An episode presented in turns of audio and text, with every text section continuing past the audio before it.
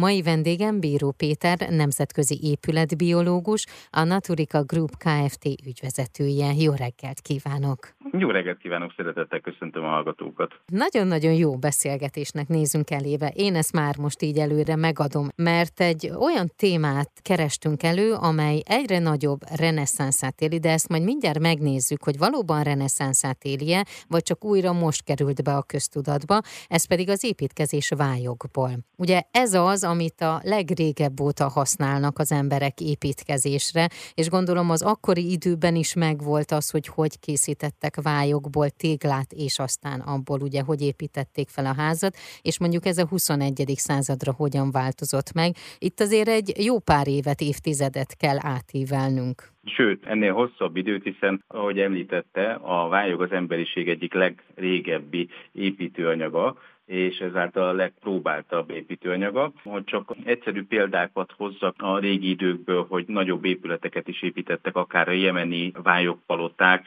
a kínai nagyfalnak is az alapja többek között először vályokból épült, illetve nagyon sok olyan egyszerű épület kötődik a vályogépítészethez, amelyek részben ma is megtalálhatók, hiszen német területeken, Németországban, Svájcban 7-800 éves favázas vályokházak mai napig lakottak és, és használják. Nálunk is Magyarországon jelen pillanatban több mint 600 ezer régi vályokház van, ugyanezek többnyire azért ilyen 100-200 év közöttiek maximum, de nálunk is szép állapotban fennmaradt vályokházak vannak. Ez is bizonyítja azt, hogy ez egy tartós és, és környezetbarát építőanyag, hiszen építési vályog, illetve építése alkalmas vályog Magyarország szinte minden területén megtalálható. A mai napra pedig most már egy minősített építőanyagról beszélünk, egy olyan technológiáról, amiből lehet építeni akár kisebb családi házakat,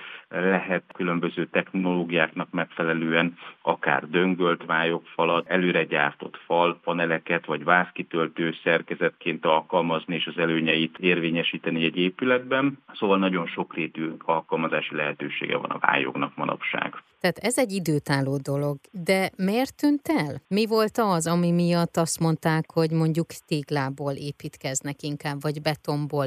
Azt nagy üzemben lehetett gyártani? A világháború utáni gyors újjáépítési kényszernek köszönhetően azért a természetes anyagoknak egy jó része háttérbe szorult, mert bizony itt azért be kellett tartani bizonyos száradási időket, technológiai mhm. előírásokat, ezt már azért ma kiküszöbölik a minősített gyári építőanyagok, ahol már készterméket lehet venni például, és nincs időjáráshoz kötve, vagy üzembe is készítenek falszerkezeteket, és ezeket a helyszínre kiszállítják, összedarúzzák, és pár nap alatt megvan illetve hogyha védjük az időjárástól az épületet, tehát például először a tetőrészsel kezdjük és felülről fedett, akkor a, a falakat, illetve a tartó szerkezetet tényleg időjárástól védve elkészíthetjük. Tehát eddig e, az volt a korlát, hogy ez a hosszabb építési idő, hosszabb száradási uh-huh. idő, meg munkaerő igényesebb volt a vályog, ami miatt kevésbé választották,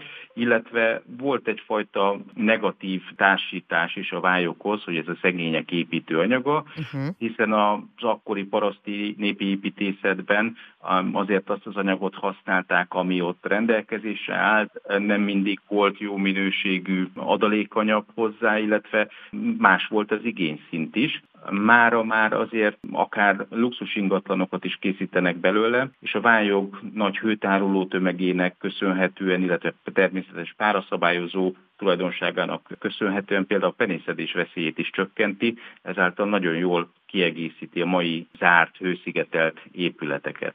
Milyen összetevőket használnak most a 21. században? Gyakorlatilag ugyanazokat az uh-huh. tevőket használják, mint régebben, tehát itt a rostos adalékba, szálas adalékba ugyanúgy használhatnak például fűrészport, vagy használhatnak töreket, szalmát, és annak függvényében, hogy egy vályog téglát készítünk, vagy pedig úgynevezett rakott falat, amiben sokkal több szalma kell, ennek függvényében változnak az összetevők arányai, de a klasszikus vályogagyaghomok az mindegyikben megtalálható. Magyarország egész területére jellemző, vagy vannak olyan területek, ahol kifejezetten jó minőségű vályogot lehet előállítani? Szinte mindenhol, szinte Magyarország teljes területén találhatunk alkalmas építési vályogot. azt kell megvizsgálni, hogy vályog és vályog között azért lehetnek eltérések, akár színbe is, akár összetevőkben is, az agyagtartalom függvényébe is, és akkor ennek megfelelően régi emberek is tudták azt, hogy vagy soványítani, vagy kövéríteni kell azt az agyagot, hogy ne repedjen annyira, illetve hogy milyen alkalmazási területre, hogy például egy habarcsot, vakolatot készítettek belőle, vagy pedig lenvályog téglát készítettek, ennek megfelelően állították össze a receptúrát. Tehát akkor ez is egy olyan volt, hogy ilyen apáról fiúra szállt a recept, mint mondjuk hölgyeknél, hogy anyáról lányra az otthoni receptek, amiket főztek, itt pedig mondjuk a férfiaknál volt egy ilyen vonal? Igen, igen, teljes egészében, illetve van Európában egy szervezet, Németországban található meg, aki a vályogépítészetre egy előírást, előirányzatot készített már. A világháború után volt az első kiadás, ezt építészmérnökök, építőmérnökök, kivitelezők készítették, a mai napig életben van. Annyi, hogy egy európai szabványán nőtte ki magát, és, és mai napig ez az irányadó. Az ökoépítészet nem csak egy felkapott trendhullám, Európa szerte egyre nagyobb jelentőséget kap az energiatakarékosság és természetes építőanyagokkal történő környezetbarát építészet. Építkezés vályokból ez a mai témánk, az architektúra rovatban, a vendégem pedig Bíró Péter nemzetközi épületbiológus, a Naturika Group Kft. ügyvezetője. Már is folytatjuk. Magyarországon is újra egyre nagyobb érdeklődés övezi a vályok használatát, ami az elmúlt évtizedekben Nyugat-Európában komoly fejlődésen ment át, és megoldást kínálhat az építőiparnak a klímaválsággal kapcsolatban is. Az architektúra rovat vendége Bíró Péter nemzetközi épületbiológus, a Naturika Group Kft. ügyvezetője.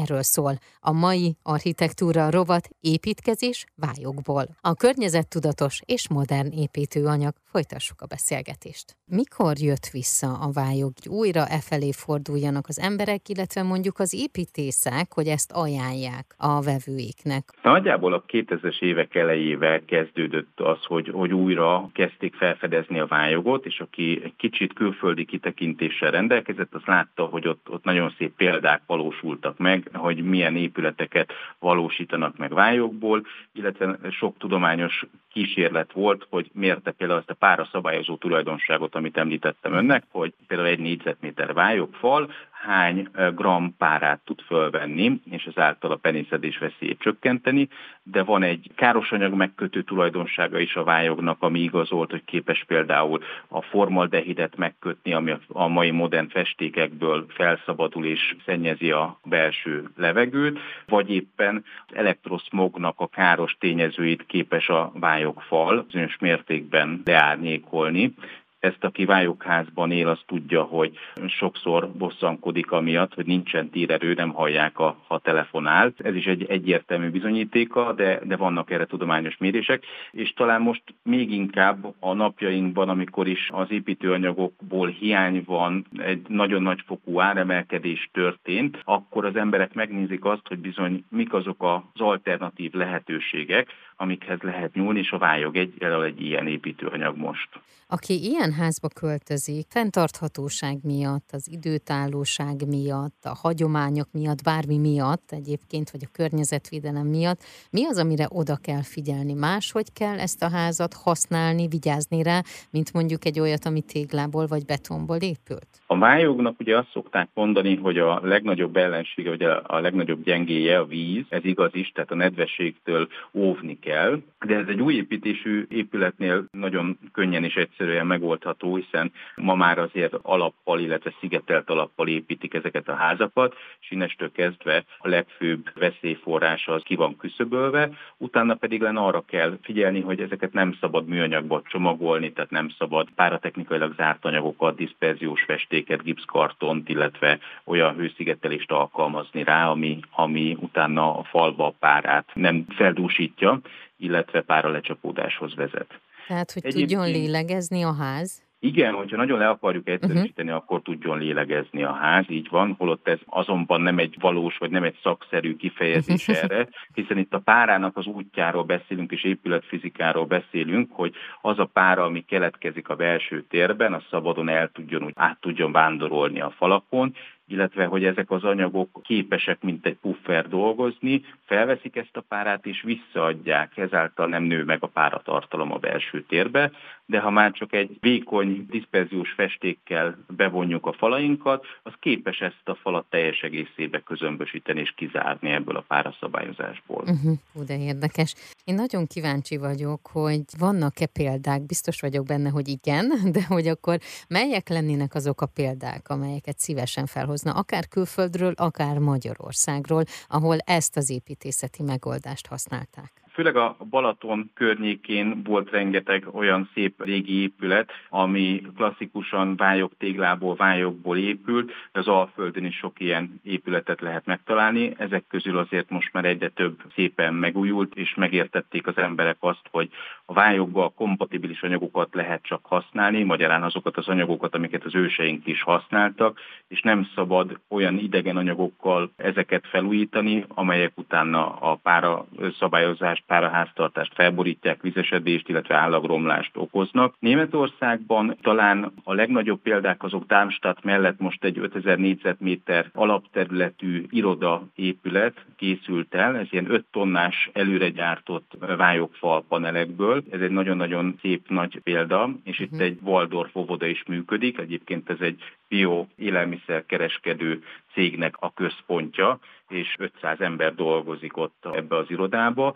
Magyarországon nálunk az újépítésű házakról egyértelműen nem lehet tudni, hogy mennyi épül vályokból. Csupán egy, egy maroknyi csapat van jelenleg kb. 10-12 olyan kivitelező, illetve építésziroda, akik erre szakosodtak és ők építik, de körülbelül egy évi évi olyan 100-110 házra tehető, ami biztosan új építésű svályokból épül nálunk. Szerintem erről még nagyon sokat tudnánk beszélgetni, én azt hiszem, mert most csak ilyen nagy vonalakban átvettük ezt az egészet, és hogyha lehet ilyet kérnem, akkor kérném azt, hogy beszélgessünk erről még egy-egy részt részletesen átvéve, jó? Nagyon szívesen. Az architektúra rovat mai vendége Bíró Péter volt nemzetközi épületbiológus, Anatorika Group Kft. ügyvezetője.